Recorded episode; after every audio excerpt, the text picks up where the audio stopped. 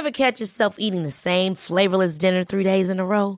Dreaming of something better? Well, HelloFresh is your guilt-free dream come true, baby. It's me, Keke Palmer. Let's wake up those taste buds with hot, juicy pecan-crusted chicken or garlic butter shrimp scampi. Mm. Hello Fresh. Stop dreaming of all the delicious possibilities and dig in at HelloFresh.com. Let's get this dinner party started. Millions of people have lost weight with personalized plans from Noom, like Evan, who can't stand salads and still lost 50 pounds. Salads, generally, for most people, are the easy button, right? For me, that wasn't an option. I never really was a salad guy. That's just not who I am. But Noom worked for me. Get your personalized plan today at Noom.com. Real Noom user compensated to provide their story. In four weeks, the typical Noom user can expect to lose one to two pounds per week. Individual results may vary.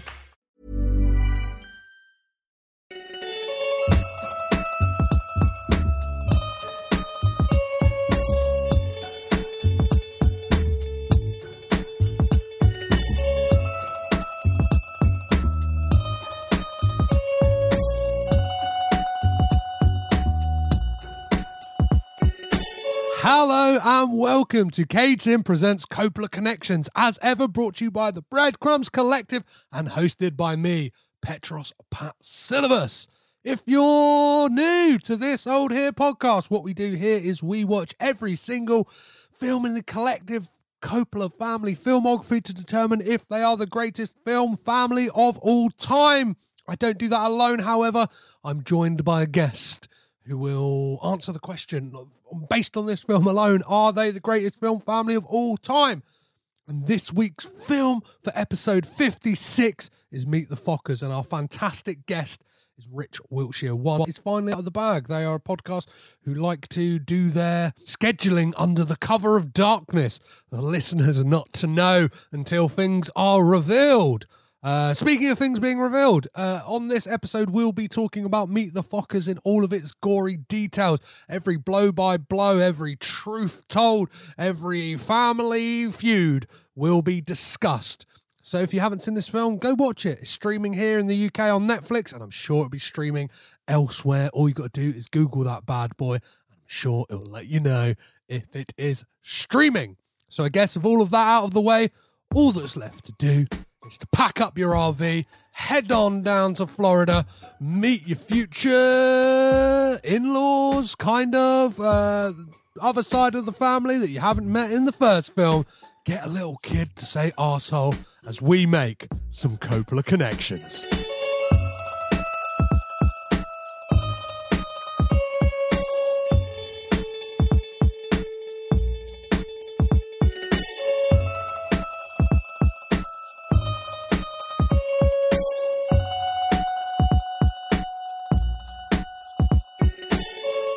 A lot of us, family means everything.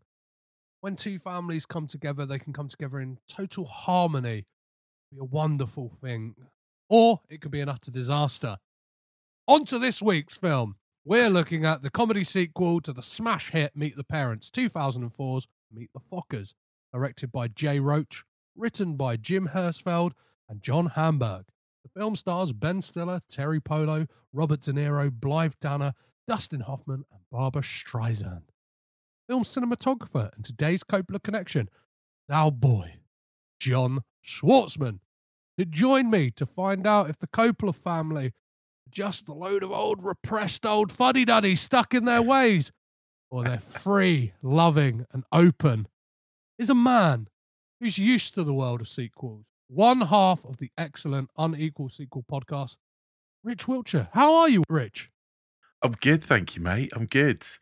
Um, uh, I think I've drawn a short straw on this one.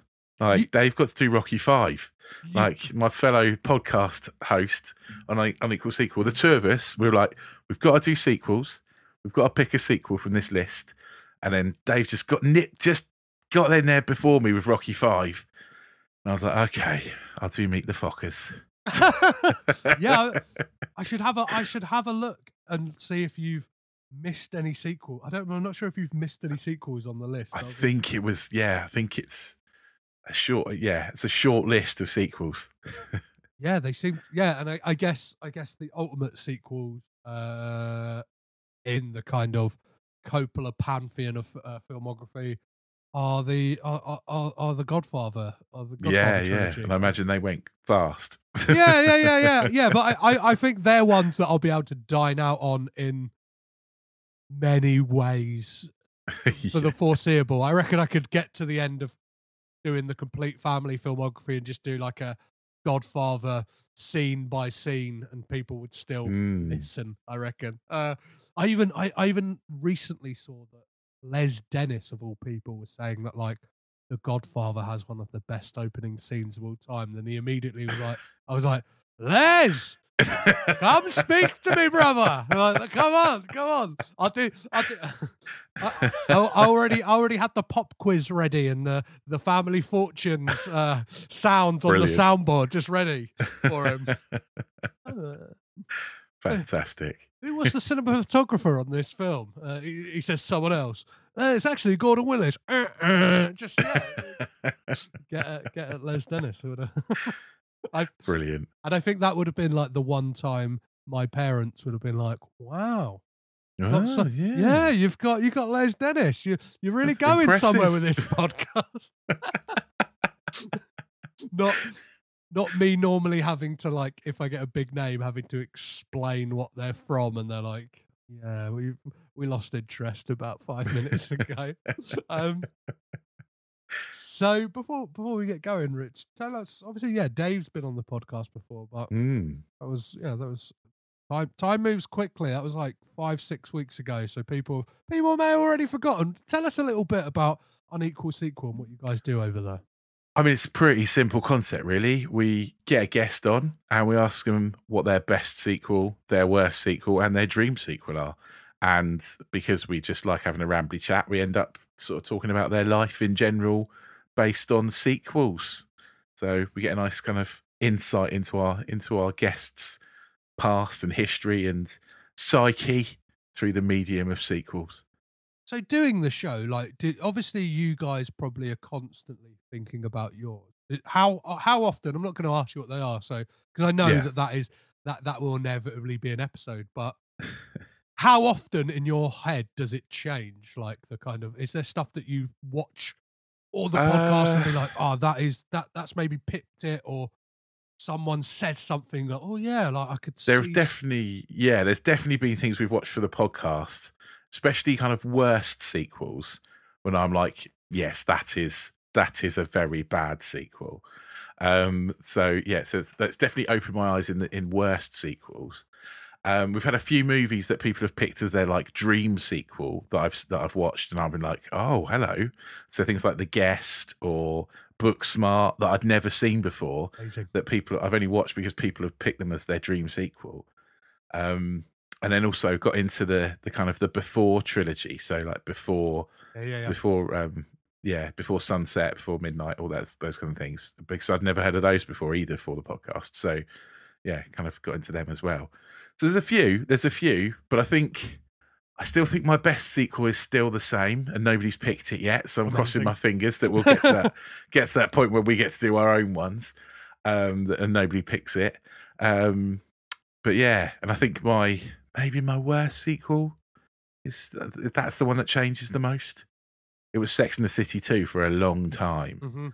mainly because uh, the, the Kathy and and um, and Dave from the Cinemile picked that as their worst sequel, and then then changed their minds. And so I, wa- I watched it for absolutely no reason.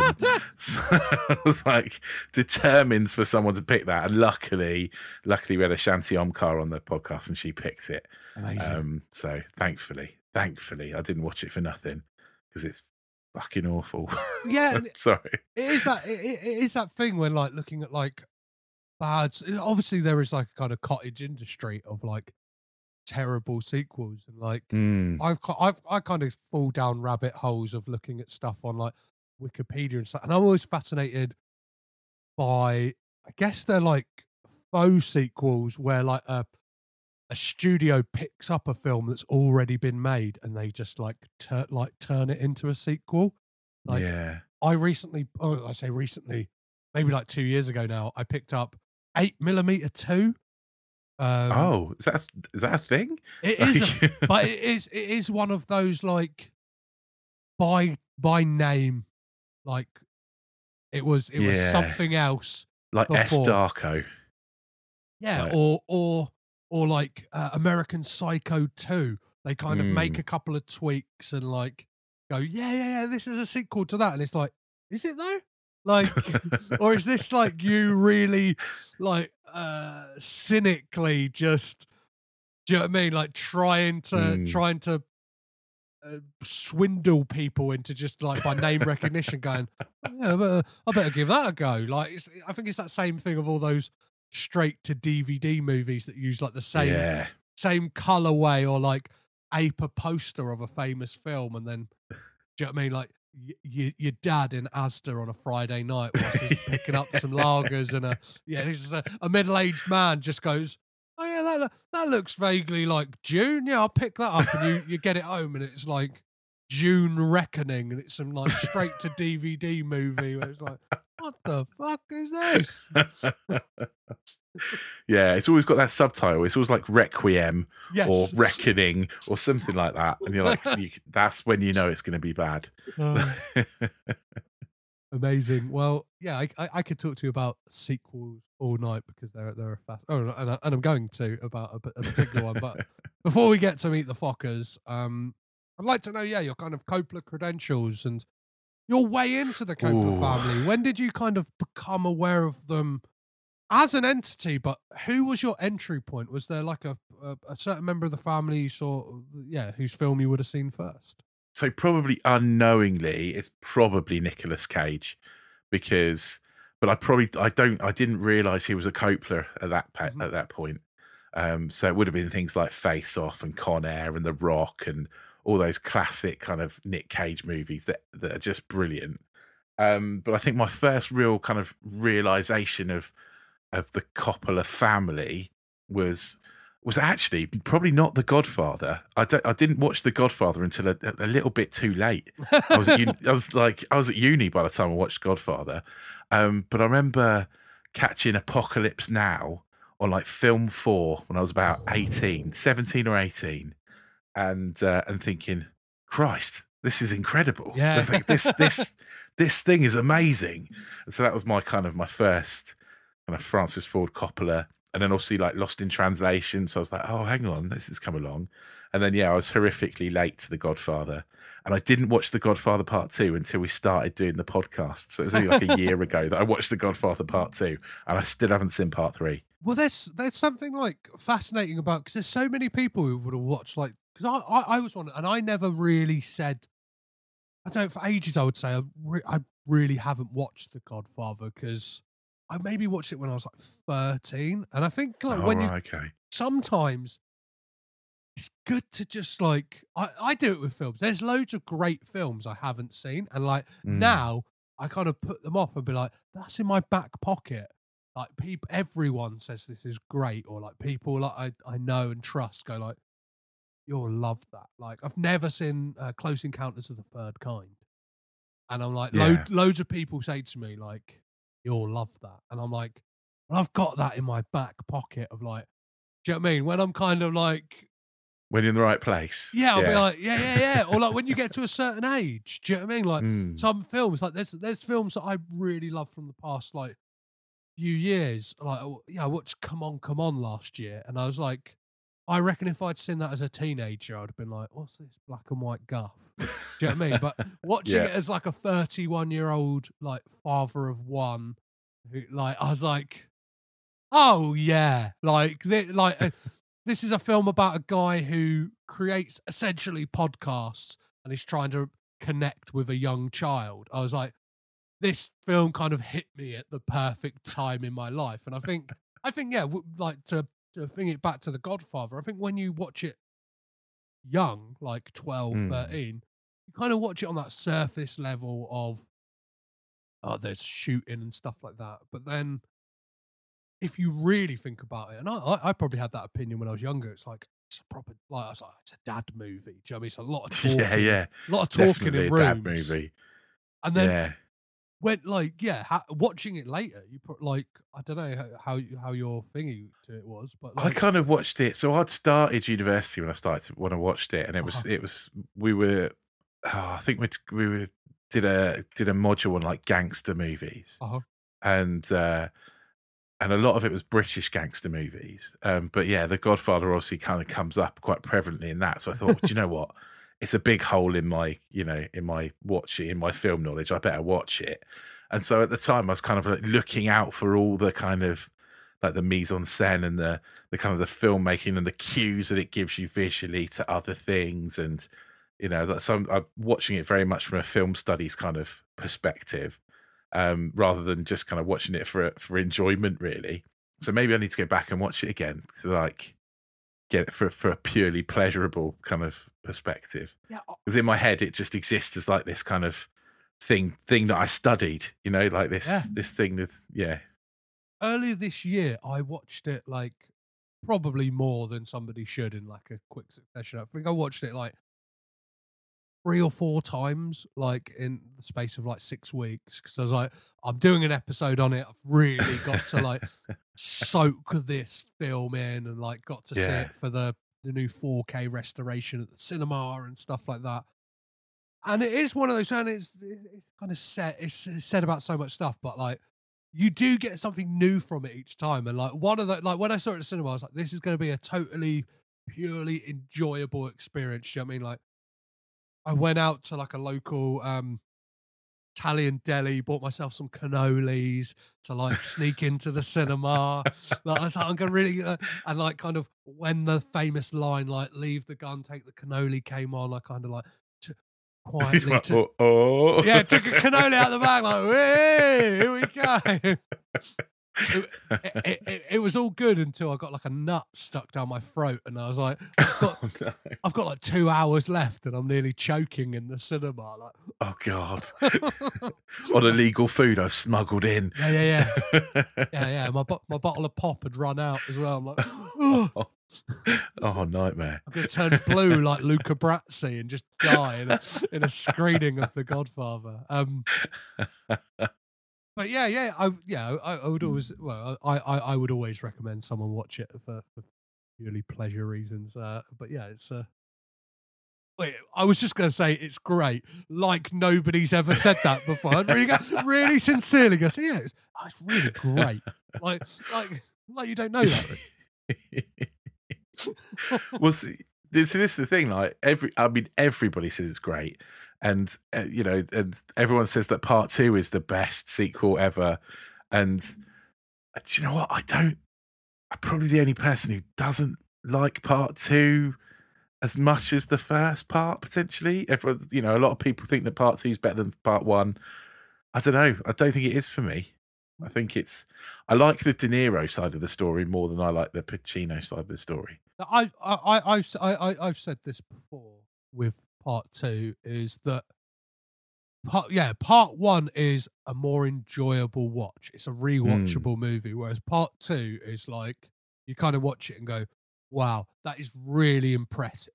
You know what I Yeah. mean? Oh, Like- yeah. Yeah. like Absolutely. The kind of balancing act of the two timelines going on, the kind of the the mirroring and the kind of like Mm. that thing of one man's ascent to being something and one man's like decline into kind of madness and deception and just like evil Yeah. it's kind yeah. it's, it's it's kind of like really operatic really great and it is that thing of like whereas number one is like ah, it's pretty just fun it's quite funny and like number two is like let's kind of strip all that away because and I think that, that that's why it's like part two. It's like we're just descending further into hell. Do you know Mm. what I mean? It's like It doesn't feel as. I think with part two, it doesn't feel as instantly quotable as part one. You know, like everyone sort of gets the part one, like "You come to me on the day of my Yeah, yeah. daughter's wedding," like you know that kind of. There are lines from part one you can quote. I don't think I could quote anything much from part two, really.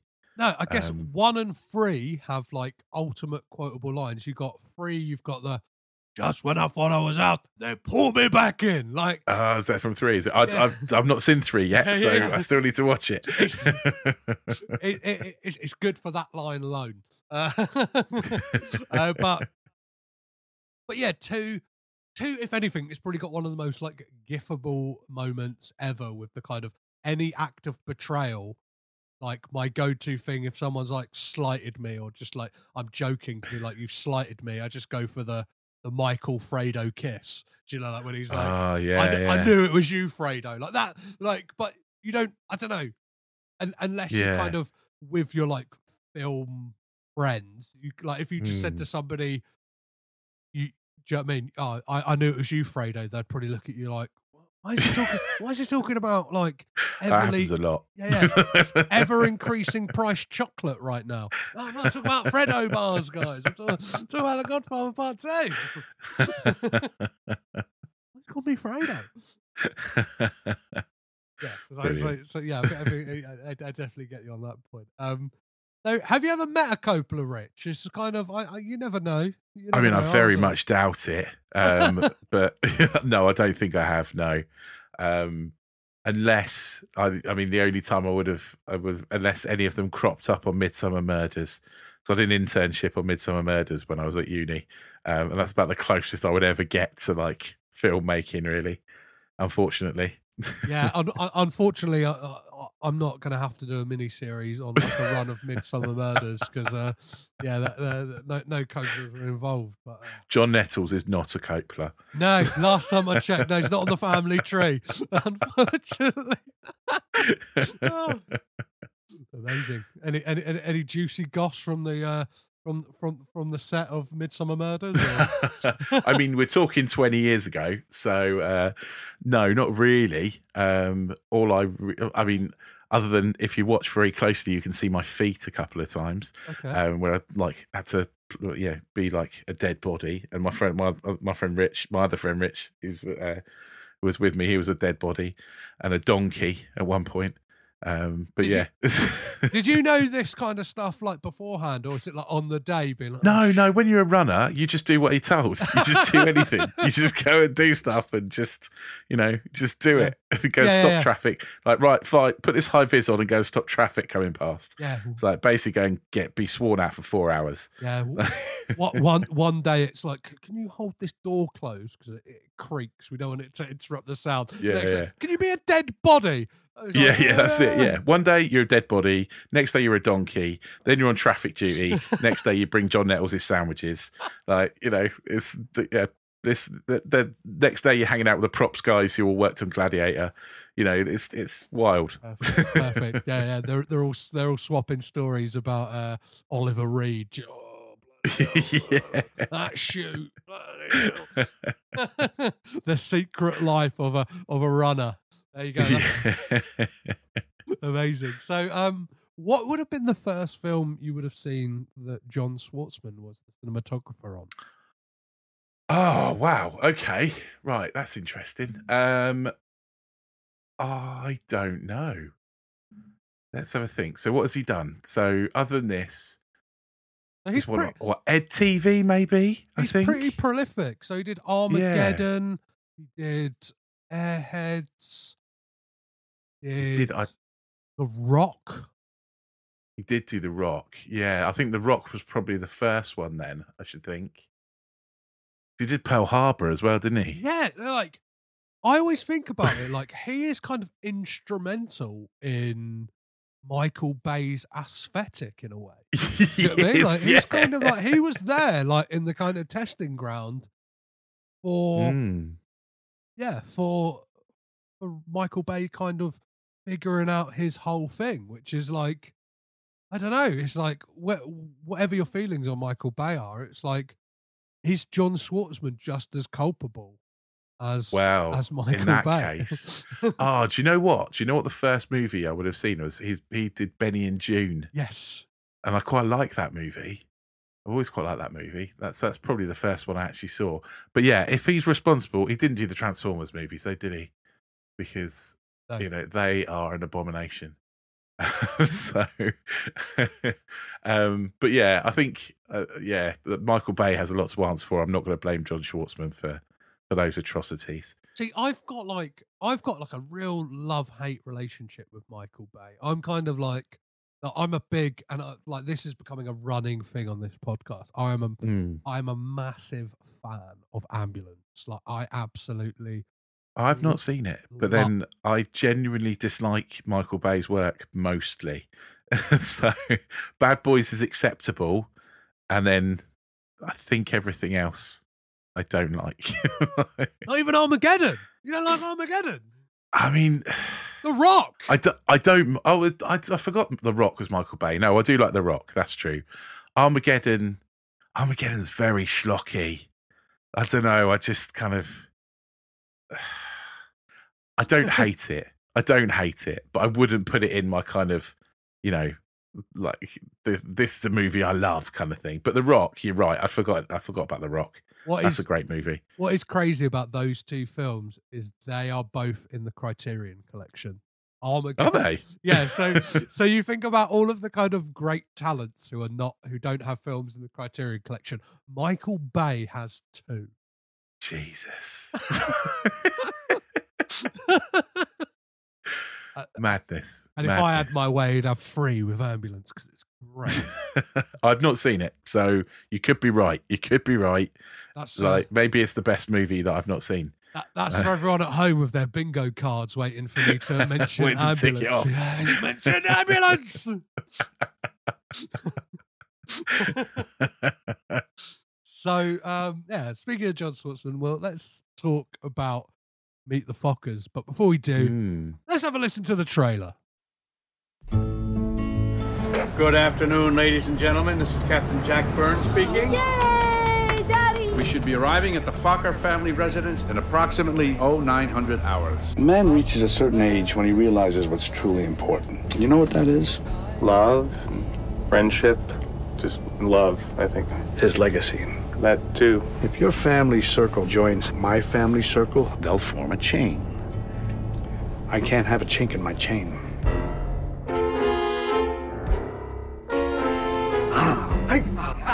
Is that your father? Boom! That is my father. Jack Burns, M's father. Give me some love. no. What are you so shy about? Come here. That's a good icebreaker. Hello, I'm Roz Focker. Look, son, I've displayed all your awards. I didn't know they made ninth place ribbons. They have them up to 10th place. There's a bunch of them on the A for effort shelf there. My family's a little quirky, I'm a sex therapist who specializes in senior sexuality. but they're really well intentioned. Greggy practically slept in our bed till he was 10. Oh, I don't think it was quite that long. Yeah, it was that long. Your parents are great. Guys, come on, come on, cut it out. Trust me, your dad is very worried there's going to be a chink in the chain. Tina, you and I'll take on Jack and Roz. Come on, Jack. It'll be fun. We'll swap wives. Universal Pictures and DreamWorks Pictures present. I'm not so sure this wedding is such a good idea. I don't like what I'm seeing from these Fockers. You seem anxious. Let me work out the kinks. Don't, don't, don't! I was trying to do you a favor. You were riding him like Seabiscuit. Just make Jack feel a little more comfortable here. Morning, partner. Robert De Niro, Ben Stiller, Dustin Hoffman, and Barbra Streisand. Just make sure Moses doesn't go in there. They have a cat.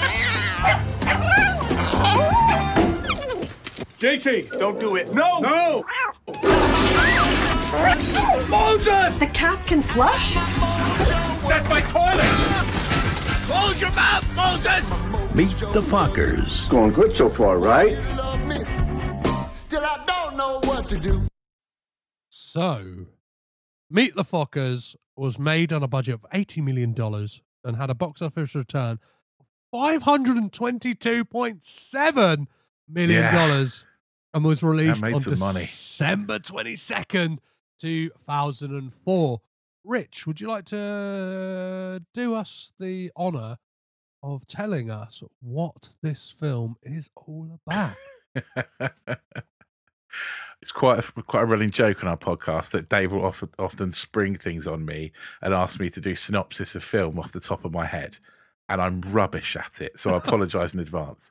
Essentially, it follows on from the first movie, Meet the Parents, where um, Greg Gaylord Focker um, meets his to-be wife's parents, um, played by Robert De Niro and I can't remember what the who it is who plays his wife. Sorry, I've Live. Danner?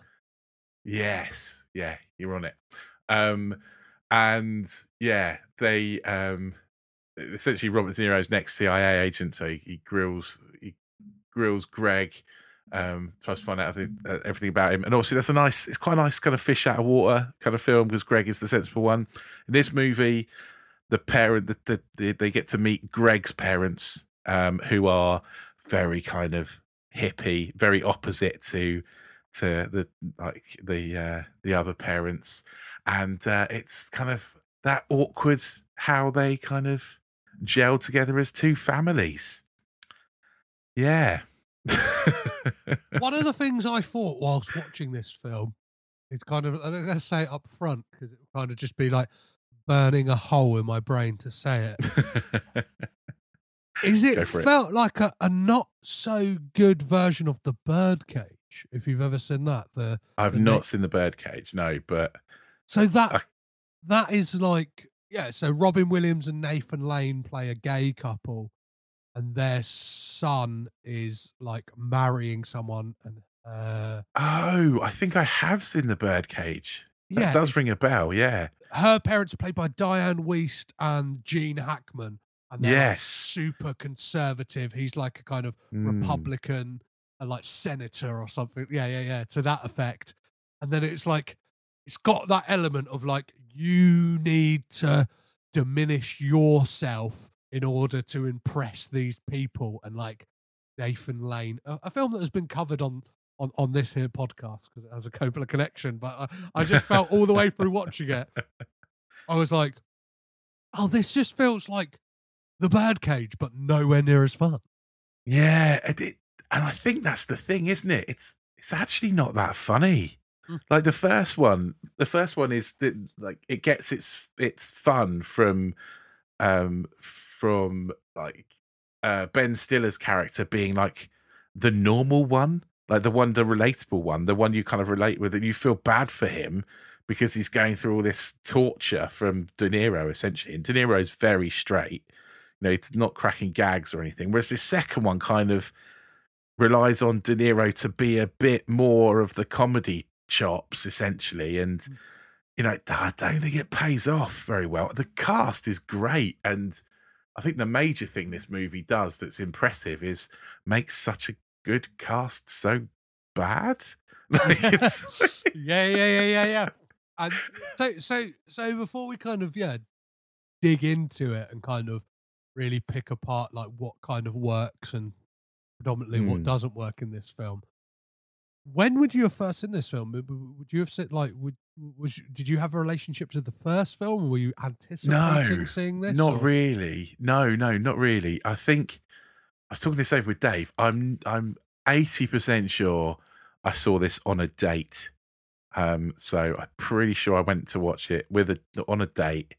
We would have been at university, so I would have been would have been like Cineworld in Cheltenham, um, and yeah, would have been a, on a date. And I gotta be honest, the movie does not stick out. Yeah, yeah. but yeah, I'm ninety percent sure that yeah, I was not concentrating on the movie at the time. I, I, I thought back to like when when did I first see this? And this was definitely one I remember. A seeing in the cinema. I would have been like thirteen when this film came out, and I like probably would have like been like, Ooh, like it's a play on the word fuck, like in the title is fucker, and like the, the film very much knows that as well. Like any oh god, opportunity, there's so many jokes about the fucker name. yeah, yeah, yeah. I'm gonna, I'm gonna be Martha Fuck. I'm gonna be Pam Martha Fucker. I know how that sounds. Like, oh, have you met Randy and Orny? yeah, Like- yeah, yeah. Like, who's called Orny? Yeah, yeah, Come yeah, on. but like, yeah, I, w- I would have seen it then, and I remember like having a pirate tape of Mm, this. okay. Like, I don't know why. Maybe like my parent. Like, yeah, I I remember. I remember enjoying the first one, and I'm gonna like be upfront here. I intended to watch both of them, but then I realized time is precious and life is fleeting. And do I really want to give away four hours of my life potentially just for some background research and from like putting it out to Twitter and like social media, I kind of think like I, I don't know. Uh, I should People have like watched this the first movie. one. I should have, and I should have watched the first one. I- The I first one's a lot better. Yeah, Yeah, yeah. The first one's a lot better, and obviously the third one is a lot worse by all accounts. I've not seen the third one, but from what everybody says, the third third one is a is an abomination. Um, this is this is not. It's just it, it's all right. Like it's not terrible. It's just I, I just have like a lot of questions because obviously it's a four year gap between the two films. yeah. What like I first of all, when the film starts, it's like, what is the gap between the events of the first one and this one? I mean, it can't be that long, surely. Like it's not. We're talking like a, a year or so, I would think. Sure, it can't be that long. Yeah, because how like and, and and I think the sticking point is like one, how old is that kid, and how old is that kid meant to be? Like that, Yeah. I think that is that is one of the big things in this. Is like right, so little Jack, how old is he meant to be? Like first word, like what we speak, we're thinking anything from nine months to eighteen months, maybe. Yeah, it could be yeah. later. Like Yeah, got to be that kind of time. Yeah. So was was her was she, she the, little Jack is the sister's kid, right? who, Is who- he's who is no? totally absent from this film. Yeah, yeah, yeah, yeah. yeah, who's completely not in it. Yeah, um, but the sister's not pregnant in the first one, is she? Or it, it, I don't know. So maybe it's a bit longer than a year. Maybe she is. I am. I can't remember. I can't remember.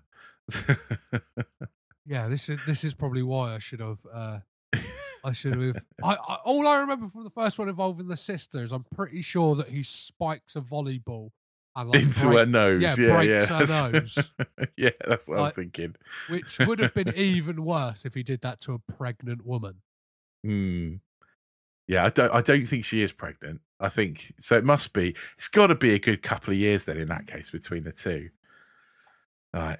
But then it feels totally like just logically, it like from that from that it just doesn't make sense because it feels like it's the first time she's meeting his parents, or is it like they no, don't go into she enough- definitely says that like she's met them before. Like they definitely talk like they've met before.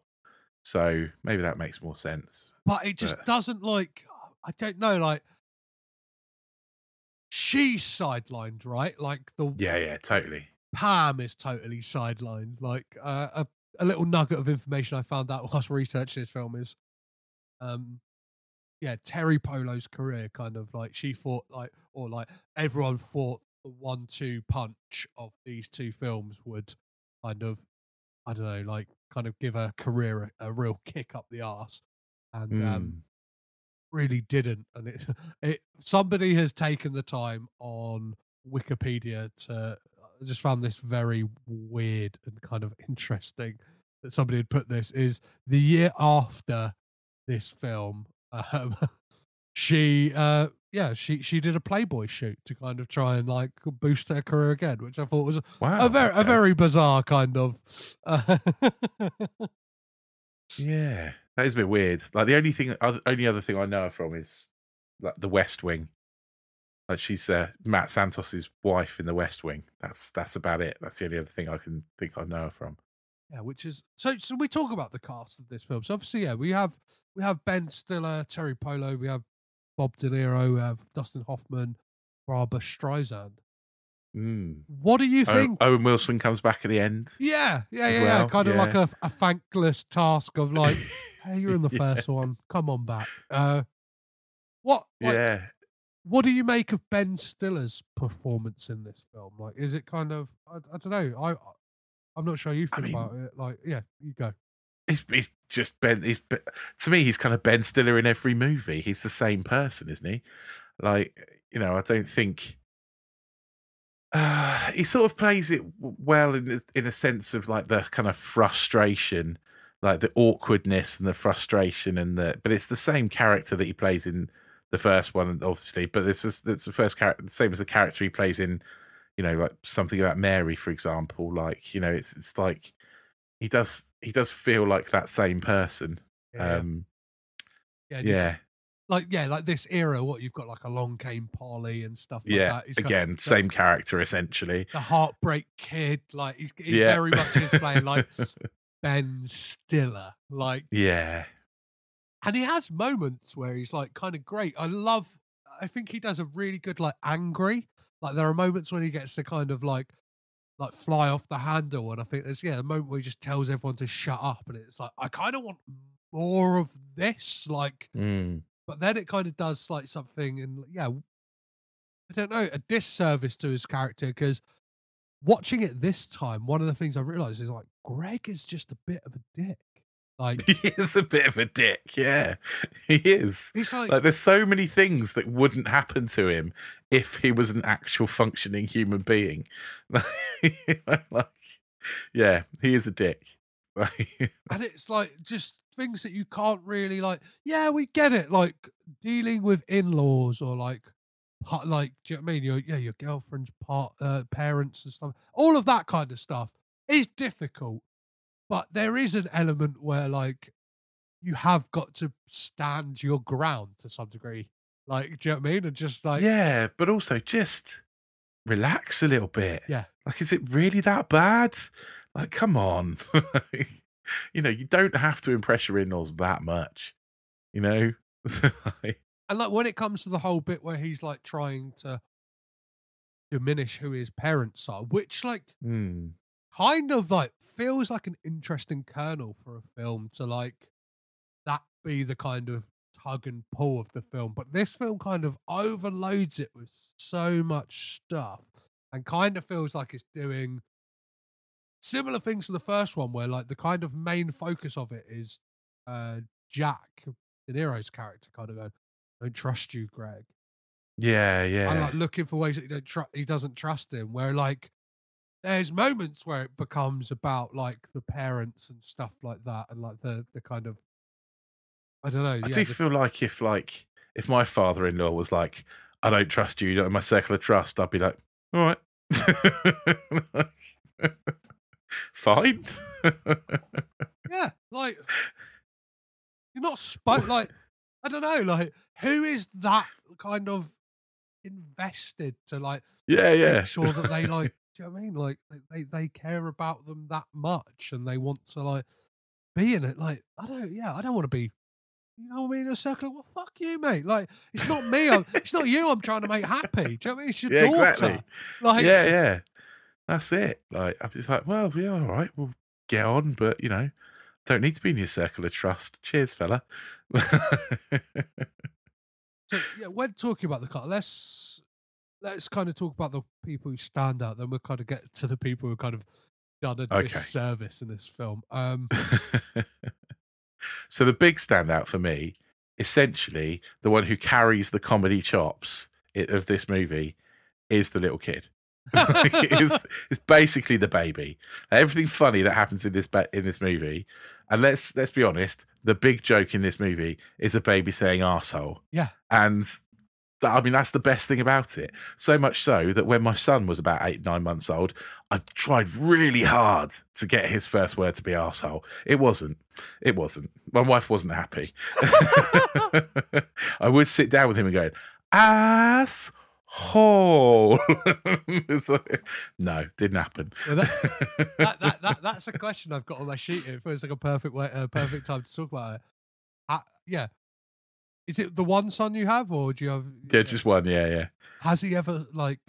Was there like a, a young age where he swore? Like, yeah, is, is that is, not that not really swore, but I've got a really good video of him where he'd like he'd spent the day with my brother, and and he came back saying beer, beer, beer. Like he'd point at stuff and be like beer, and I've got a little video of him just playing with his cars, going beer, beer. like, he's not staying with you again. to to kind of jump off of that, I've got like a great story of so my son has just turned four, maybe when he's like two and a half, and I know exactly who to blame for this. It's my stepdad. He would always, they would always play like Duplo men together, and they would be, they'd be like, uh, he had like a kind of construction set, and they would, they would play, Mm. they would, they would play together and be like, oh, the, the day's finished, they're going to the pub, and I think my stepdad one too many times let, um, they're getting pissed, slip from his mouth, and then so he started to associate going to work, going to the pub, getting pissed.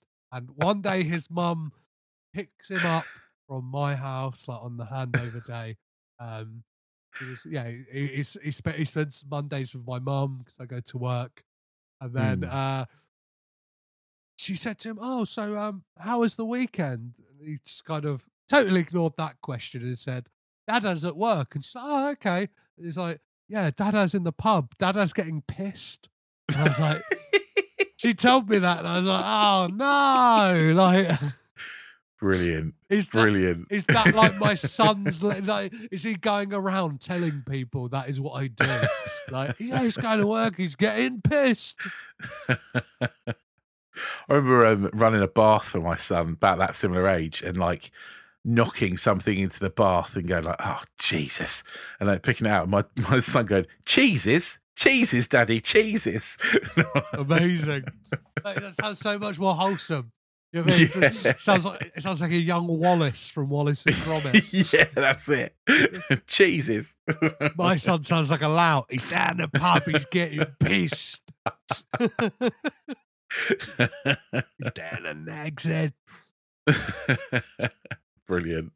My um my little brother is quite a lot younger than me, and um when he when he when he was about two, um me and my me and my other brother had taught him to say uh, instead of burger and chips, we taught him to say bugger and shits. So he's used to be like, I'd go to McDonald's for some bugger and shits. Amazing. Like- we weren't popular. that is the thing, and I think that this film cashes in on the fact that there is something inherently funny about kids swearing. There is, there is.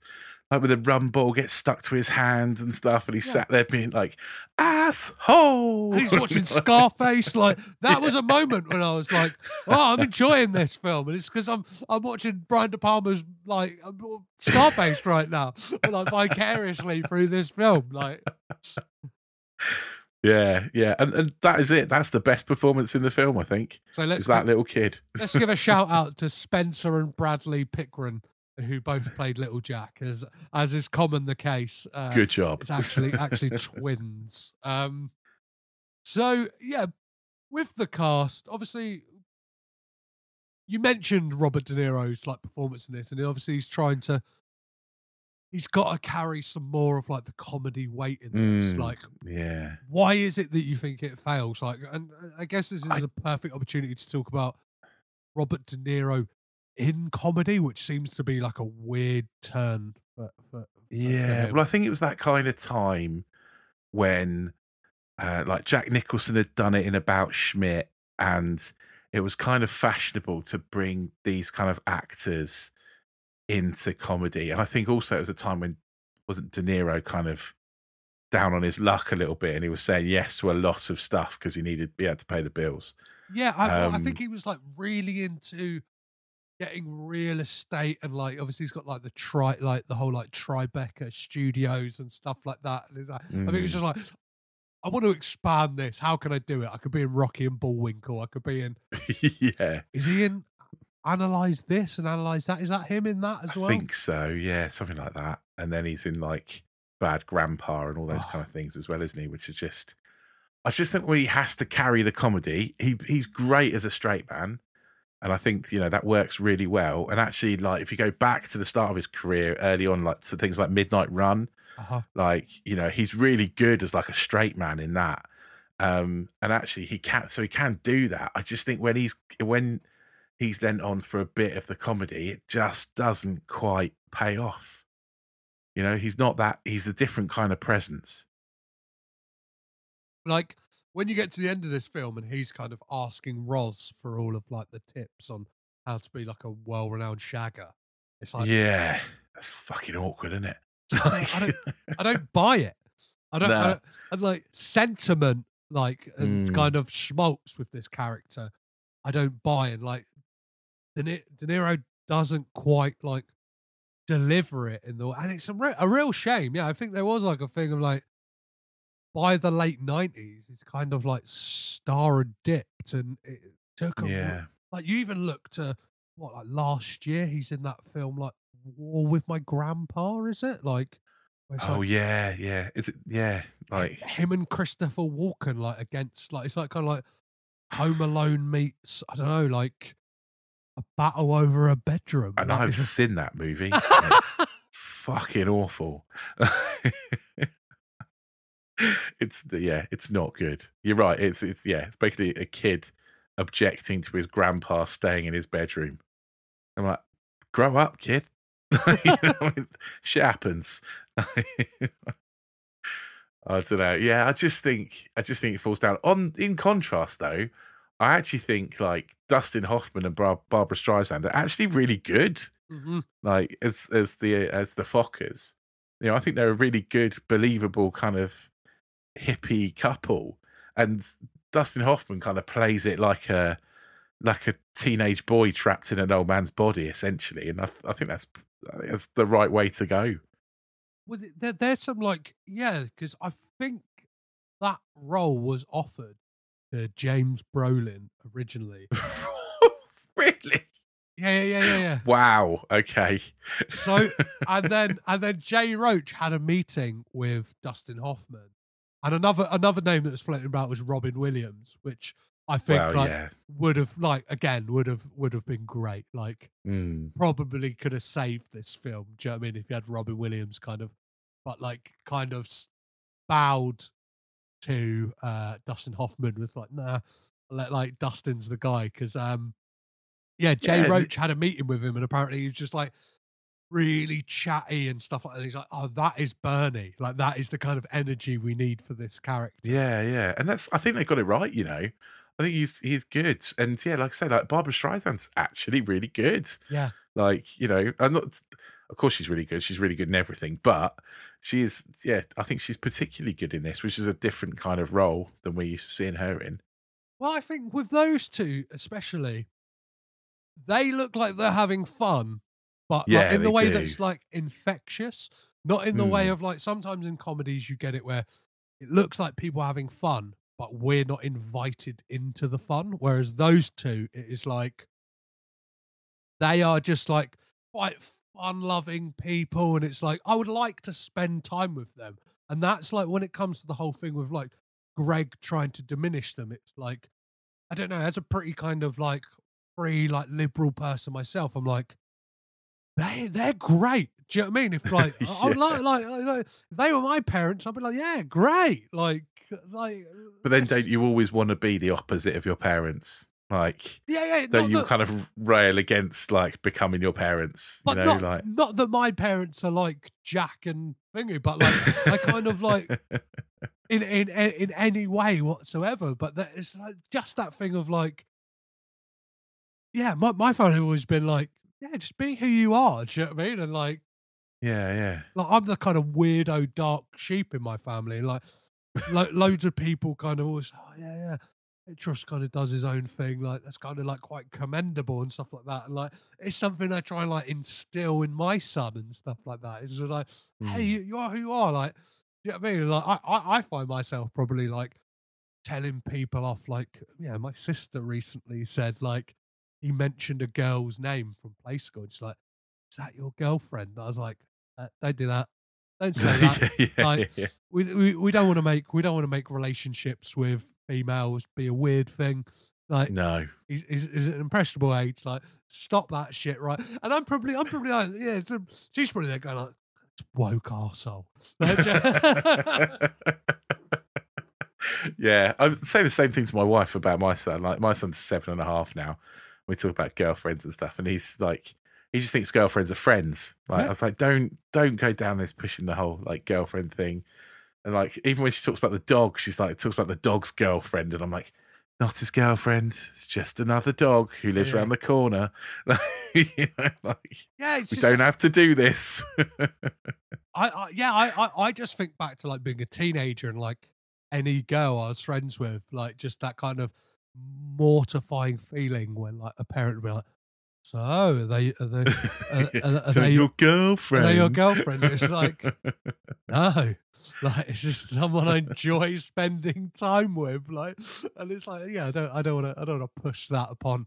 I don't, I don't want to push that upon a teenager, let alone a four-year-old. Do you know what I mean? It's Yeah, yeah, like exactly, Confused exactly. as it is of everything that's going on. Do you know what I mean? Like, he'll see somebody he knows out of context and be like bewildered. So don't start throwing concepts like girlfriend at him. Like he, do- Hmm. he doesn't need that yet. that will come in Not for time. a while.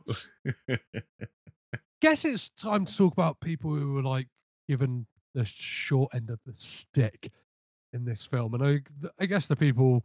Well, no, I don't. I don't guess. I know that the people who are given the short end of the stick in this film are Teri Polo and Blythe Danner, who kind of yeah, don't really get to do a lot in this film, considering like I don't know, there's not that many characters in this film, and it feels like a real shame that these two don't Mm. really get their time to shine. Like, what did you think of the kind of poultry stuff that they get to do in this film? Uh, well, I mean, Teri Polo especially. I feel like have you have, have you heard of the sexy lamp test? Ah. So it's basically it's a, it's a, some of the feminist film theory where could you replace a female character with a sexy lamp, uh, essentially? And I think with yeah, Teri Polo probably fails the sexy lamp test in this that she could be replaced with a sexy lamp because she does so little. Mhm. Uh, finds out she's pregnant. Essentially, that's that's basically all that happens to her, isn't it? Like, And that and that Um, that feels like kind of justification in the film to just sideline her completely. Do you know what I mean? It's like all of the kind of comedy set pieces they have from that point on. It's like she can't be in because can't she's be in. pregnant. So Yeah, yeah, yeah. right, yeah, it, it does. It absolutely does. Like it really doesn't do a, do a service at all. I think Blythe Danner has a little bit more, but not really. Most of it is kind of like talking about her repressed sex life, um, and again, that's it's minimal at best. We're talking about like yeah, feminist film theories. Like this definitely fails the Bechdel test as well, right? Like, yeah, oh yeah, completely. Yeah, absolutely. Every conversation that any female is having in this film is about the male protagonists. Like it's, like, it's yeah. Greg this or Jack that, or like it's never like, how are you in Hmm. yourself? Do you know what I mean? It's like it's like even when Roz and uh, Dina are having a, a, a talk, it's like, oh, how's your sex life with with with Jack? Like, uh, yeah, yeah, like, it's- absolutely. It's all it all boils down to Jack, doesn't it? In that family, he's the one who kind of like, and how the how how Dina has not pulled Jack aside before this and said, "You're being a dick." Yeah, like, stop being a dick. How does that not happen? Like that happens in my relationship all the time. Me and my wife will pull each other aside and be like, "Being a dick now." like stop it like sort your life out like, we do it to each other a lot like you know so i just don't understand why that doesn't happen Which is what you want, because I that that is the thing. Like the kind of protagonists of this film are both quite unlikable. Like Mm. Ben Stiller and Robert De Niro's characters are quite unlikable guys, even though like Greg is. I mean, he, he works in an ER. He seems to be like a nice guy. He just wants things to go right for himself and stuff like that. He just handles everything like absolute, like like bull, like bullshit. Do you know yeah? Like, yeah there's a lot of like i'm gonna a lot of the humor is sort of I mean, it's virgin on unacceptable these days, right? So there's a lot of jokes about Greg's name being Gaylord. Yeah. For a start, you know, I mean, I'm not sure that was funny in 2004.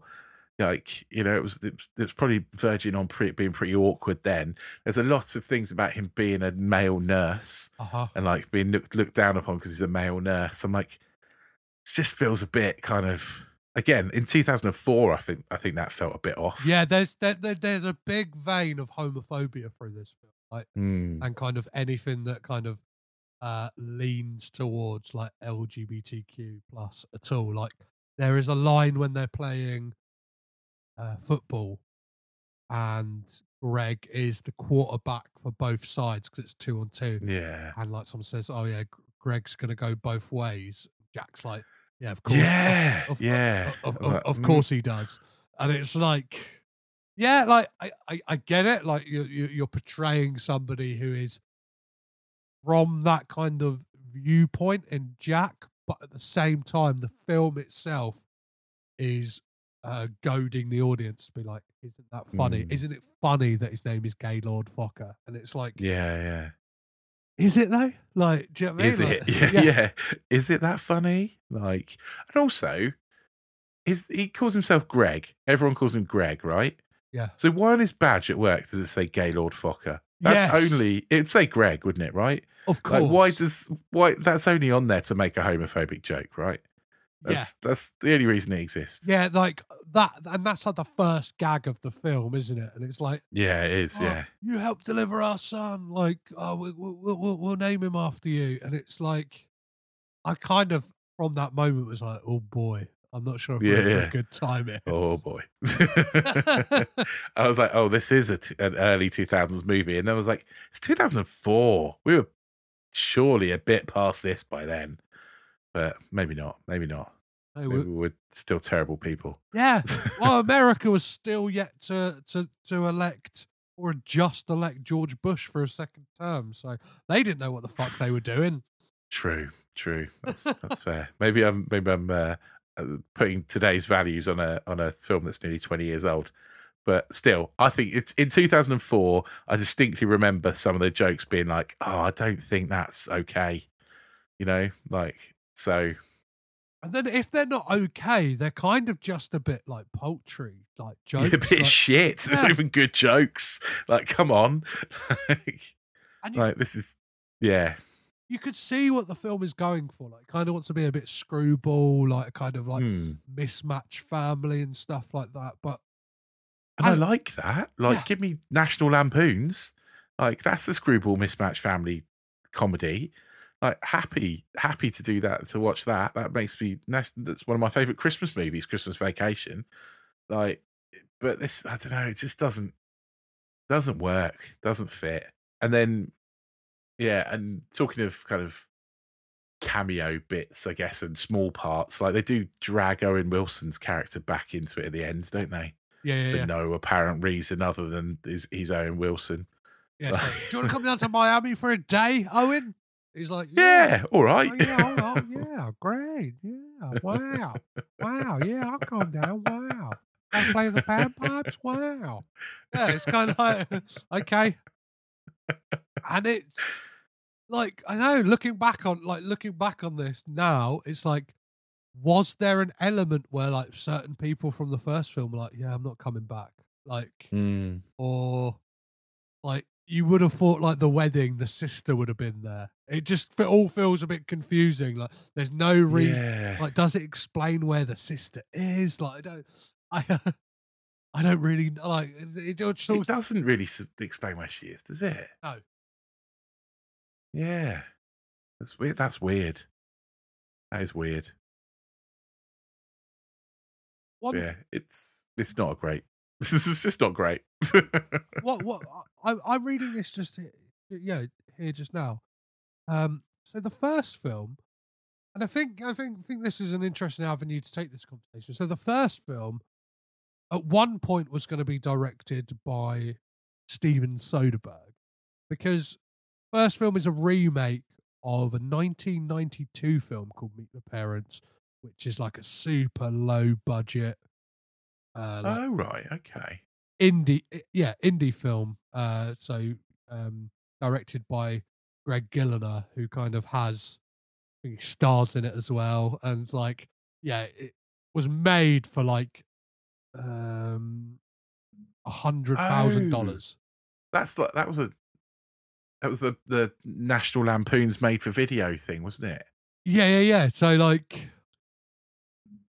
so really low budget and then like i think they realized like there is a bit more in this that we could make a like a remake of this.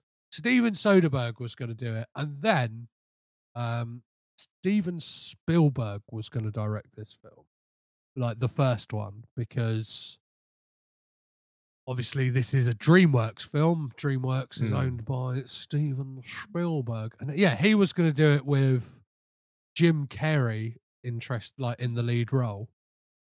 Wow. Okay. That would have been a very different movie. Yeah, like, A very different movie, surely. and I think would have been left at just the one. Like, Yeah. Yeah. and uh, yeah, I think. Would you have preferred to? I don't, I don't know what the Steven Soderbergh one would have been because I think he was looking at doing it in like '95 and like decided Right, to make.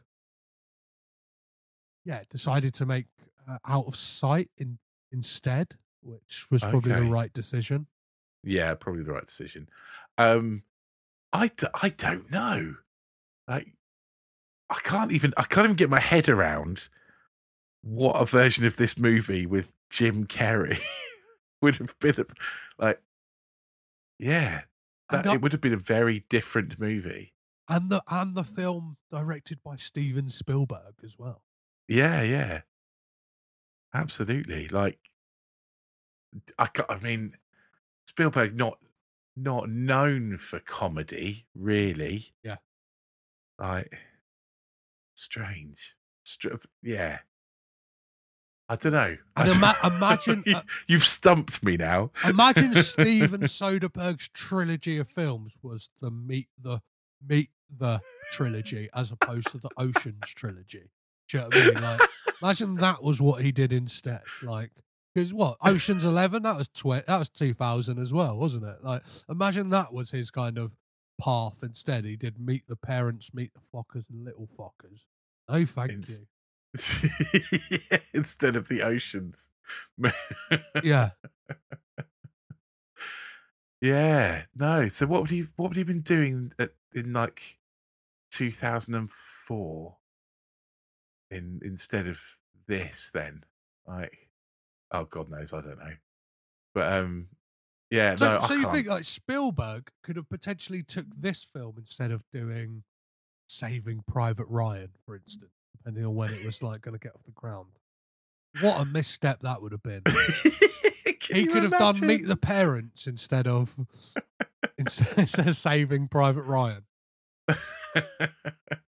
so he did like Steven Soderbergh. So it's like he did Ocean's 12 in 2004, didn't he? Yeah, so yeah, I think like the first two at least kind of match years. It's like 2000, 2004, and I'm not sure when 13 was. Maybe probably before 2010. We did like Erin Brockovich in 2000 as well, didn't he? Yes. Like, so that's quite a. And then Solaris as well. Oh, he did. No, no, yeah. So yeah, 2000 was, or was it 99? He did Traffic and Erin Brockovich, and then like lost out the Oscar for Best Director for Erin Brockovich because he because he won the Oscar for uh, Traffic instead. Like, Yeah, yeah, The guy was on a hot streak. If he had kind of sullied that by doing this film in 1995, Can you imagine? Oh, like, if he did the original, yeah. oh. Yeah. I think, uh, yeah, I think both Stevens kind of made the right decision here and left it. I, th- I think so. Yeah, left it to Jay, was- Jay Roach. What do you what do you make of Jay Roach as a director? Like, were you aware of his kind of films? Obviously, Um, so he did. He did. Um, like Austin Powers, didn't he? I think that's where I kind of know him from. Um, is it? He did Austin Powers, or I made that up? yeah, yeah, no, he did. Yeah, yeah, he did both. Yeah, he did. He, I think he did all three Austin Powers films. Yeah, I think so. Um, so yeah, I think I know him from kind of Austin Powers. Um, I'm not sure what else I know that he's done, to be honest. Um, Oh, he's done like he's tried to do in his later years. He did that in 2010. I guess he turned down doing Little Fockers, do Dinner with Schmuck, Dinner for Schmucks, which, from what I remember, was not good. oh, was that? the Paul Rudd and Steve Carell movie. Oh yeah, that looks. Is that the one where they have to bring someone to dinner who's really awful or something? yeah, Like- yeah, yeah. It's like a remake of like a German film, I think. Yeah, I mean, interesting. And then, just sounds fucking awful. Like- and then 2012, he did the campaign. okay, that's that's um Will Ferrell and Will Ferrell, yeah. Galifianakis. Yeah, and I I think that's pretty bad as well, isn't it? It's not. If I remember it's, rightly. it's not great. But then I'm- 2015, this is where it gets interesting. Okay. Is he directs Trumbo, the film about um the kind of screenwriter who I think ended up on like the Hollywood blacklist because he had ties to communism at that kind of weird time in like oh Hollywood. right, okay. I don't think I've seen that one. I've seen. but he did Bombshell. They did. Yeah, he's tried to. I think, from what I'm gathering, is he saw Adam McKay like kind of take this pivot to something that was like a bit more serious, kind of like faux documentary, like faux real life, and has gone. I'm gonna, you know what? I'm gonna do that. Like he's yeah, kind of yeah. he, he, do you know what I mean? With Trumbo, he's gone, yeah, yeah. If if if if Adam McKay can do, um, oh, whoa, duh, duh, what's the film about the s- the crash? Uh, yeah, if he's done that one, I could do Trumbo, and then he's gone bomb. Yeah, yeah. If he could, do, if he could do Vice, I could do Bombshell. Like, like, yeah, can you? Like, really? Yeah, yeah, it's it's a bit of a pivot. It's it is a bit of a pivot. Like, um, it's ah, it's yeah, it's a it's a weird kind of it's it's, it's a weird list of movies that he's made. Yes, one hundred percent, one hundred. Um. So one of the things I have on my list here, Rich, is if you were to cast your Hollywood parent, who would you cast?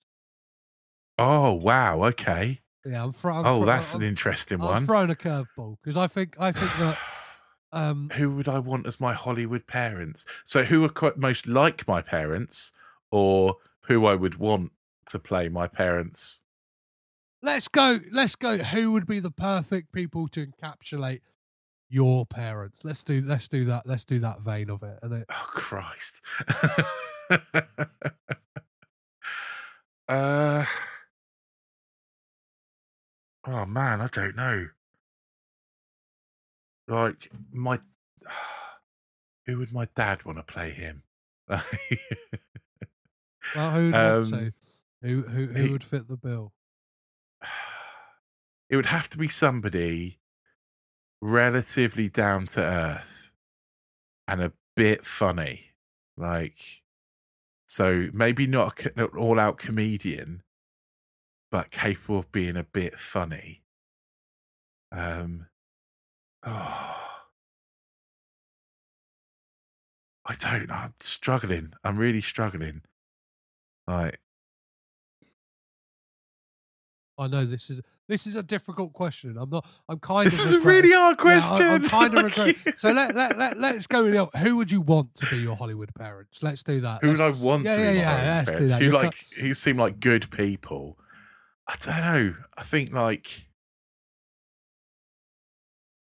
everyone, anyone, everyone's in Hollywood who is like old enough to be my parent, my, my sort of my parents' age, feel like they should be a lot younger. If you know what I mean. Like Hollywood people age. Like I'm pretty sure like Tom Cruise is a similar age to my dad. Yeah, you know, yeah. like yeah, like, I think about yeah, like Kurt- Russell and is it Goldie Hawn? He's yeah. yeah, they could they they could easily be my they would parents. be good Hollywood parents, wouldn't they? Yeah? Yeah, yeah. There you go. Kurt Russell and Goldie Hawn. That's a good one. yeah, yeah. yeah, I think um, yeah, Tom Cruise is like two years younger than my dad. So there you go. Tom Cruise could be my dad, but then I don't want to go for all the Scientology nonsense. Yeah, like, yeah, like I think I think Nicolas Cage is like a year older than my mum. yeah, that's it's mad, isn't it? Yeah, yeah, yeah. So like, yeah, yeah, Kate. I don't. know, Yeah, Ca- Cage could be my dad. Yes. Yeah, I'd, I'd, I'd obviously take that in a heartbeat. And Patricia Arquette as my mum. I'll take those two any day of the week. that's a nice. That's a nice combo. Yeah. But I can't think, mate. Like, But I, I think the people who would like, if, yeah, if, if I were to cast two people to be, actually be my parents in a film, I think like one because the last film I ever saw in the cinema with my mum was the film Guilt Trip, which Right. stars Seth Rogen and Barbra Streisand, and it's kind of Mm. about a a, slubby son and and his kind of like attentive mum. I was like, I think Babs could easy like, and me and my mum kind of related to the film. I was like, yeah, I'm a bit of a schlub. You're very attentive and lovely. Uh, you're you're you're constantly going, what the fuck are you doing with your life? Uh, so I think Barbra Streisand could easily be my mum in the kind of in that in, in that sense. And just because my stepdad looks like him, Robin Williams definitely play my I mean, play my I'd. Robin Williams is awesome, isn't he? Yeah. Like, I'd love him to be my dad. That's that's a definitely a yeah. Robin Williams could play my dad. Amazing. Uh, well, um, is there? Yeah. Before we start to wrap things up, is there any moments in this film that you feel like we should we should we, we should pick out? Because I feel like we've we've done a good job of talking around this film as opposed to talking Hmm. about the actual film, which is normally a sign that the film isn't that interesting. And I think that that kind of is the case here. it's not that interesting, is it? There's not there's not really nuanced performances to pick at. So like to, to be like- I think there are kind of it definitely it loses its way towards the end. I think like there's a bit there's a bit where you think this could this could be okay, and then actually the ending is pretty shocking. Like the whole wedding thing and the Rushes through, con- right? convoluted kind of road trip thing that goes on for no reason. Like Robert De Niro has a huff, has a hissy fit, and just drives off. And so they, they chase him down, and there's this weird kind of thing where they all end up in jail for. And the whole like subplot of like oh the the housekeeper and it could be like his son. Yeah, they did an amazing job of casting that actor. That kid, yeah, the kid does look like him. he's a, like yeah I got, I, I, I, I got yeah ray santiago as uh jorge villalobos. Like looks perfect like a kind of hispanic ben stiller. Like he's perfect. Yeah. And- but then like the kind of go around with that because obviously there's a whole thing where jack is doing like a dna test and then it's just like oh no it was like some guy called like uh Some yeah, some Rusty, baseball yeah, player who yeah, yeah. looks like Ben Stiller. yeah it's just ben stiller in a it's ben stiller browned up like sort of hispanic and it's like oh, really like Yeah, also dodgy. I mean, I, I kind of want to say that I like the dog getting flushed down the toilet. But maybe that's just me.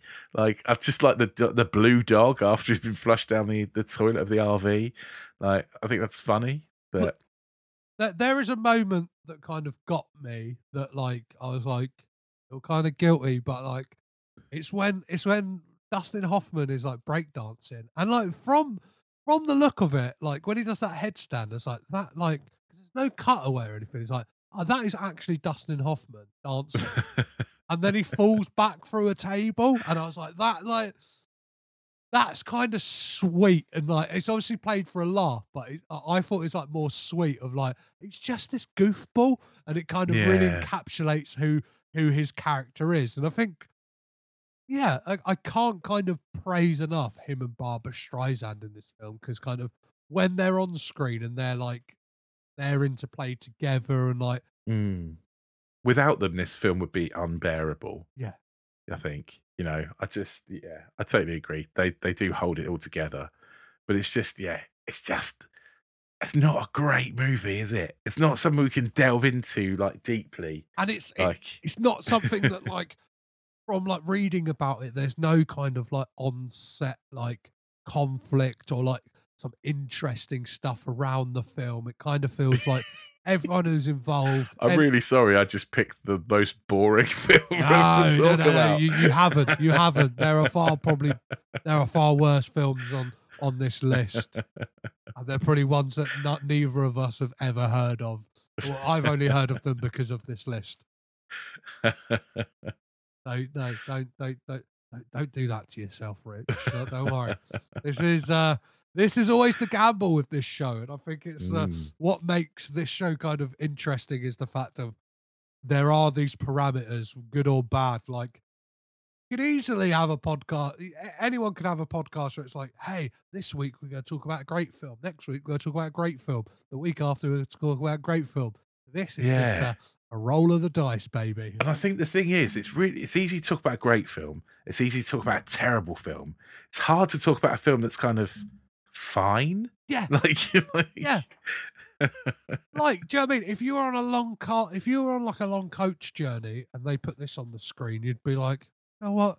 Yeah, it's a- all right, it's isn't an- it? it's Yeah. a- yeah, it's an hour and 50 minutes. Like, you're fine. I mean, it's, it's, it's a perfect plane film, I reckon. Like, back Yeah.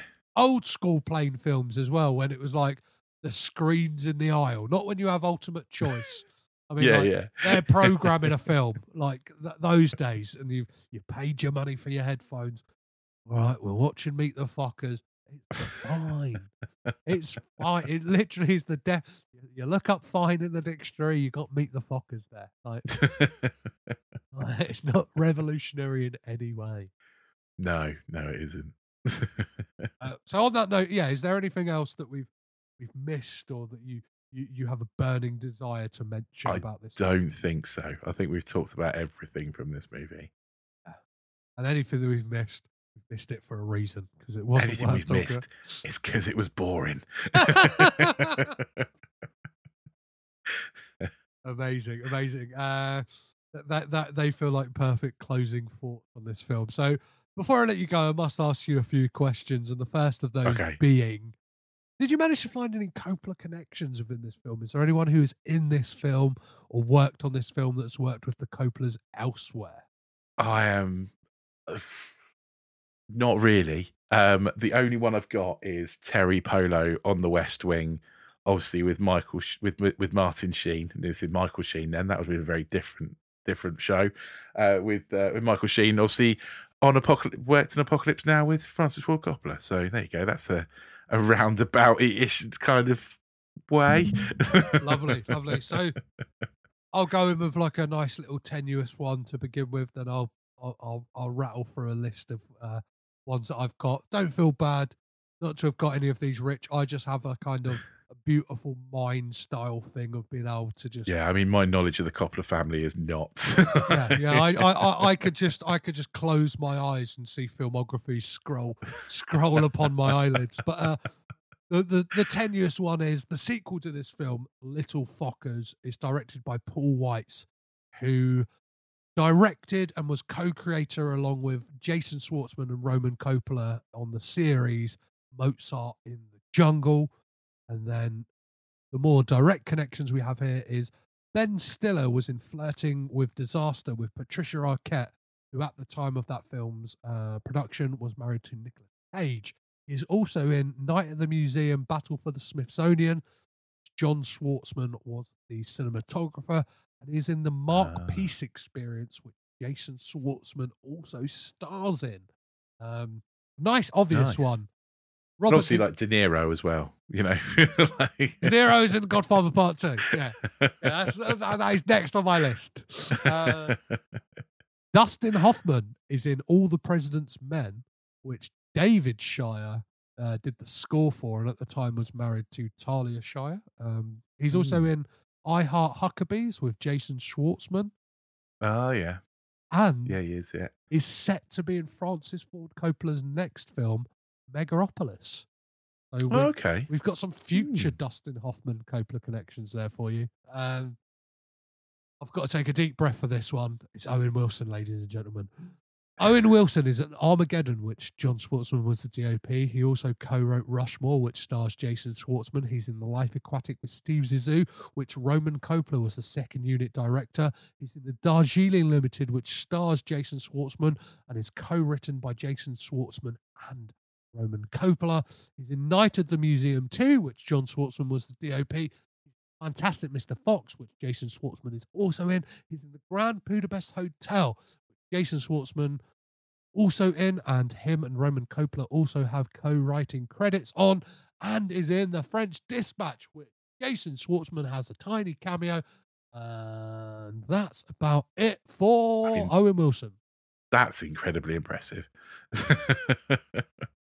I should have just said Owen Wilson, Wes Anderson. There's your connection, ladies and gentlemen. yeah, yeah. Uh, but fun? Uh, Dorie Barton, who plays an airline clerk in this film, is in Bewitched. She plays a auditioning actress, which Jason Schwartzman is also in that film. And the score for this film is done by, as little as there is of it, it's done by Randy Newman, Yeah, yeah, it is. Yeah, who also did the score for Seabiscuit, which John Did he? Schwartzman was the DOP. and this film makes a reference to Seabiscuit when it does. Yeah, when, when Barbra Streisand is giving uh, Robert De Niro a massage, when Ben Stiller's character enters the room, he says, "You are riding him like Seabiscuit." So for me, I was like, "Ah, John Schwartzman was the DOP on that film." That's interesting. So you really got to be, you really got to be like really tuned into the Coppola family to get that joke, and uh, it's not a good one, even if you do. Famous horse. lovely, brilliant. There we go. So let's rate this film, Rich. The way we do that here is we talk about the perfect wine pairing. So what would be the Mm. perfect wine pairing for Meet the Fockers? So I've thought about this. Not a massive wine guy, I will be honest, but I think because we've talked about this film is basically fine. I think it's gonna be like a bog standard, like Jacob's Creek Merlot, like you know, nothing special. But if you brought it to a family dinner, everyone would be like, "Oh yeah, that's all right." No, nobody hates it. Yeah. You know, it's just that bog standard kind of all right. I yeah, I think this is like a relatively cheap, cheaper wine, and I'm gonna go for the white wine, and it's gonna be a spritzer because that is a Oh, that is a, that is a big moment throughout this film. Is uh, Roz introduces Dina to spritzers, and it becomes her drink. And I think This it, is true. Yeah. and I think I was going to say a Tom Collins or a chimichanga. Things that get talked about. but I think in the way of a spritzer because it's like, yeah, it needs it, it- it's trying to have a bit of like light kind of fizz to it to make it fun, but like Hmm. at the end of the day, the kind of the bitterness of the cheaper wine still cuts through. and you're a bit like, Not that good actually. that's yeah, that's a good one. That's a good one. So, how much are we paying for this wine? AKA, is this film any good? Is this a bottom shelf, middle shelf, or top shelf wine? I mean, it's probably upper bottom shelf for me, but between the bottom and the middle. Mid middle with a yellow label. I'm saying. Yes, yeah, yeah. Middle with a yellow label. Yeah. yeah, yeah, yeah. It's on that periphery. I think it's on that that, that Mm. kind of perineum between the the, the, the bottom and the middle shelf. I'm, I've got, got to agree with you there. Um, so based on this film alone, Rich, the Coppola's the greatest film family of all time. I mean, based on this film, no, but um, That's it. That's all I know. based on all based on all the rest of their movies and all the other output, then probably. That doesn't matter. It's this film alone. No, I'm, I'm, not- I'm taking your first answer, Rich. Okay. So uh, very shortly, I'm yeah, I'm going to um, I'm going to kick you out of the circle of trust. But before I do, I must know the answer to these two vital questions. The first Mm. of which being, which Coppola family member would you keep? By doing so, you get rid of the entire filmographies of the rest of the collective family. It's a tough one. It's a tough one, and yet also an easy one. It's Nicolas Cage. Yes, Rich. Yeah. Would you like to expand? Uh, I'm not sure if it needs to, but yeah, please. I mean, do. I've I've just watched the, the uh, unbearable weight of a massive talent, and I think it's the best thing he's done in ages. I absolutely love it. But also, I mean, I love I love lots of things that Nicolas Cage is in. I love National Treasure, Uh-huh. and I'm not not afraid to admit that. And both Dave and I are crying out for a National Treasure three. Where is that? I'm not Um, sure but the validity to it, but I saw something recently on social media, and it was one of those things where, you know, when like Twitter like instantly re- like Mm. refreshes and you lose the article, and it was something to do with uh, Nicolas Cage's slated to be in season two of the series that they're doing. on Yeah, National Treasure. yeah. So hopefully, with- Fingers crossed. with the revitalization of the franchise, they will kind of stump up the cash and make that third one. And I'm always, I'm always put down by the fact of like Disney's reasoning for not not continuing the franchise was basically like we can't make money out of it beyond the films. Like we can't like Yeah, yeah. We can't like sell toys of it and stuff. we can't Like, merchandise history basically. Do you know what I mean? Like we can't start selling Declaration of Independences. Like you can. You can have like a cool thing where if you slightly get it damp, it reveals a secret map on the back. People would go, yeah, yeah. People go nuts for that. But you could do a video game. You know, there's stuff you could do, Yeah. surely. Like, nah, I don't buy that. Yeah, they were I probably like it. video You're not working hard enough. They saw Uncharted come out and go, "Oh shit, that's Yeah, basically what we're doing." that's basically it, isn't it? that's basically, oh fuck, that's basically what we're doing over here.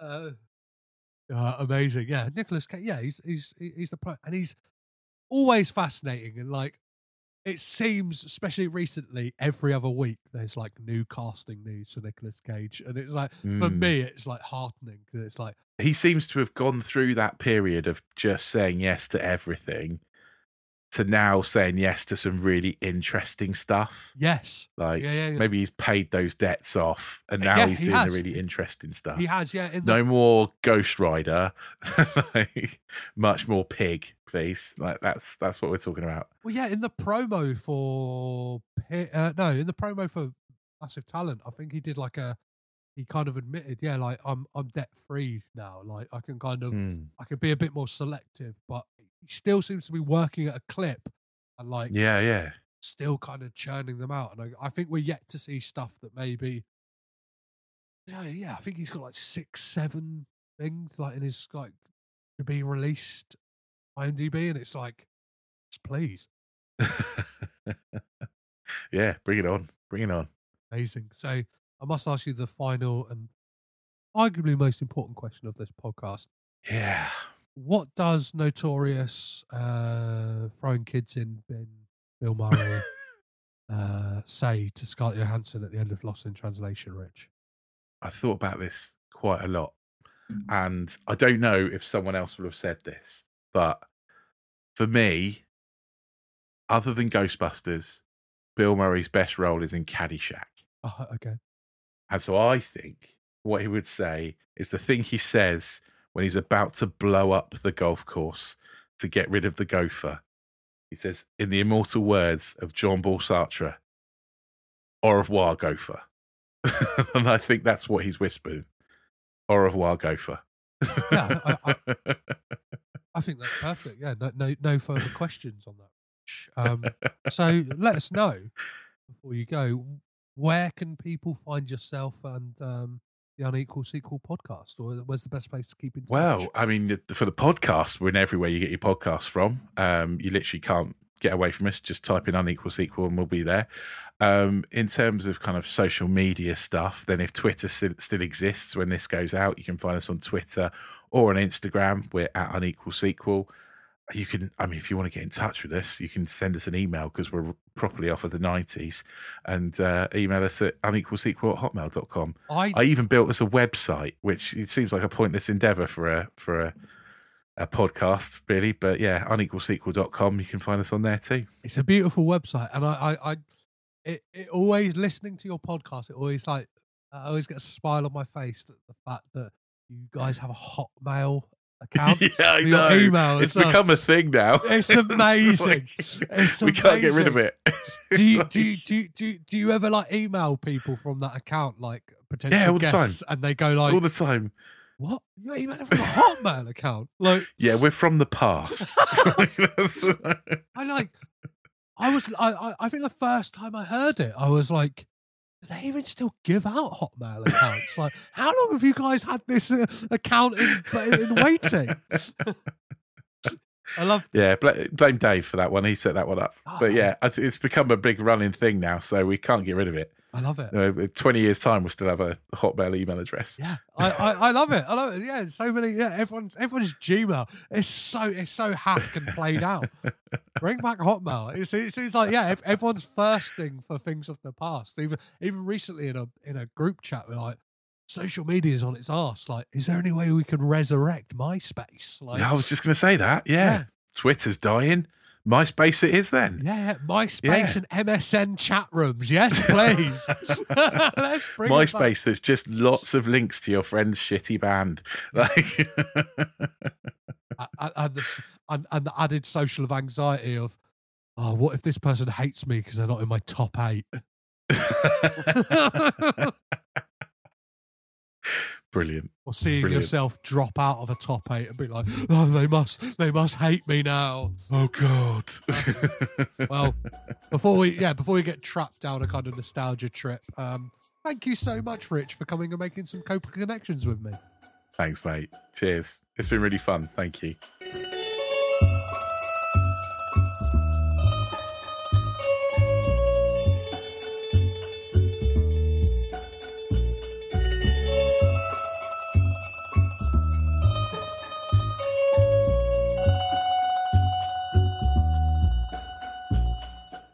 So there we have it, guys. Rich voted no. Based on Meet the Fockers, the Coppolas are not the greatest film family of all time.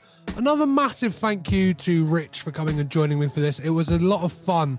Um, it's often quite hard to talk about these mediocre movies, but I think we got there. I think we had a, a great time doing it. There's plenty of avenues and stuff to talk around this film, so that was a lot of fun. And a massive thank you to you guys for listening. And if you would like to get in touch with the podcast, if your opinions on this film differ, if they are the same, if you want to carry on the conversation, you can do so by heading over to Twitter, Instagram, Facebook, Letterboxd, Hive. I guess we're on Hive now, uh, and TikTok, all at Caged In Pod.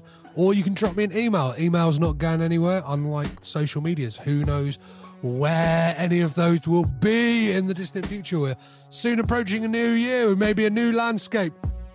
But to be honest, I'm gonna be yeah, I'm gonna be there with Twitter till the dying days. Elon Musk or not. Uh, yeah, yeah, yeah. So uh, yeah, drop me an email, which as I said isn't going anywhere, which is cagedinpod at gmail.com. Um, and if you'd like to support the podcast, you can head on over to patreon.com forward slash caged and give me some cash money for doing what I'm doing. It really helps kind of um, keep the lights on. Anything that needs to be tinkered with, fixed, bought for the podcast, all the money goes back in.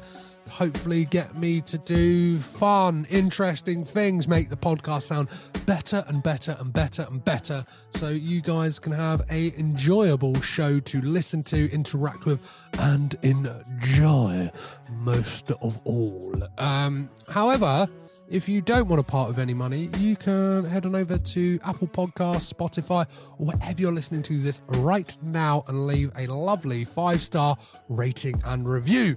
And when you do leave that rating or review, uh, let me know. Let me know in that review what you think Bill Murray says to Scarlett Johansson at the end of Lost in Translation. As for next week on the podcast, um, it's going to be another great episode you know what? I'm going to stop telling you guys what it is. You're going to have to follow on the socials. You get a little, um, yeah, you'll get a little tease of what it's going to be. You can always, yeah, look on my Letterboxd. You'll figure it out pretty quickly. But um, I've, yeah, I think in the episodes, I'm going to kind of. Let me be honest with you. I don't know what next week's episode is. That's why I'm being quite aloof about it. But um, yeah, it's going to be a fun one altogether. We're start slowly gearing up for Christmas. So it's plenty of Christmassy goodness coming. However, we'll get to all of that in good time. As ever, guys, I've been Petros Patsilivus, your guide through the crazy world of the Coppola family tree. Remember to keep it caged in, and I'll catch you next time.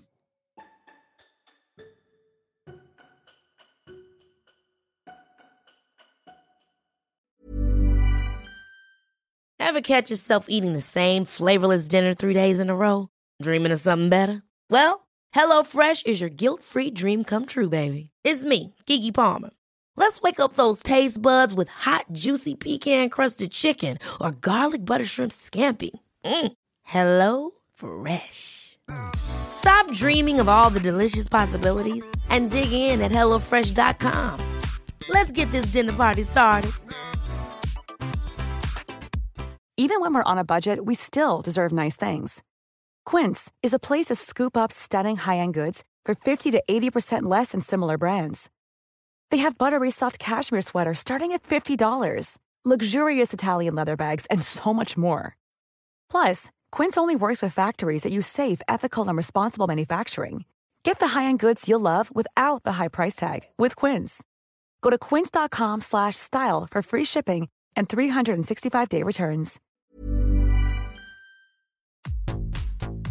This podcast is presented by the Breadcrumbs Collective, home of the Pod Charles Cinecast, Caged In Coppola Connections, A Driptown Limerick, Maine, Franchised, and many more to come. Our shows are all presented ad-free and made possible by listeners like you. Please support our shows by subscribing, leaving ratings and reviews, and becoming patrons at patreon.com. If you'd like to learn more about Breadcrumbs, head over to breadcrumbscollective.com. Breadcrumbs. It's more than a podcast network, it's family.